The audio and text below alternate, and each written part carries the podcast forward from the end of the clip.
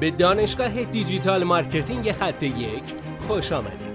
ما در اینجا روزانه تجربیات خودمون رو در زمینه افزایش بازدید سایت در سطح بالایی به کارآفرینان ارائه میدیم که ما هم از همین تجربه ها و تمرین ها استفاده می‌کنیم. بیاین سطح دانش افزایش بازدید سایت خودمون رو امروز با علی اکبر فرج افزایش بدیم. سلام من علی اکبر فرج هستم. امروز می‌خوام راجع به این صحبت کنم که چرا من عاشق لینک سازی داخلی شدم. جالبه که بدونید من یکی از صفحات سایت خودم رو اومدم سئو کنم و به هر حال اومدم آن page سئو خودم رو سئو درون سایتم رو اومدم با کلید واژه ها title بهینه و چیزهای این چنینی اومدم بهینه سازیش رو انجام دادم.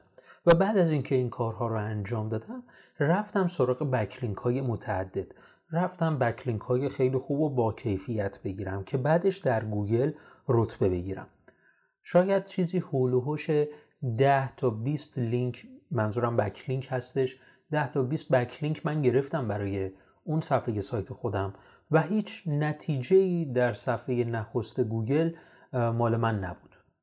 و همین باعث شد که خیلی سریعتر متوجه چالش کار بشم و فهمیدم که لینک سازی داخلی سایت من هستش که ایراد داره. اومدم دست به کار شدم و لینک سازی داخلی خودم رو بهبود دادم و از اون موقعی که لینک سازی داخلی خودم سایت خودم رو بهبود دادم وقتی که مقاله ای من منتشر می‌کنم کافی حد اکثر برای البته کلمات کلیدی که رقابت خیلی کمتری دارن. نه اونهایی که رقابت بالایی دارن. اونایی که رقابت خیلی کمتری دارن کافیه که یه چیزی در حدود دو سه backlink و یا در خیلی از مقالات اصلا backlink نمی‌گیرم و در صدر نتایج گوگل بدون backlink قرار می‌گیرم. و همین باعث میشه که خیلی سریع بتونم در صدر نتایج گوگل بیام و اون مقالات سایت خودم رو سئو بکنم.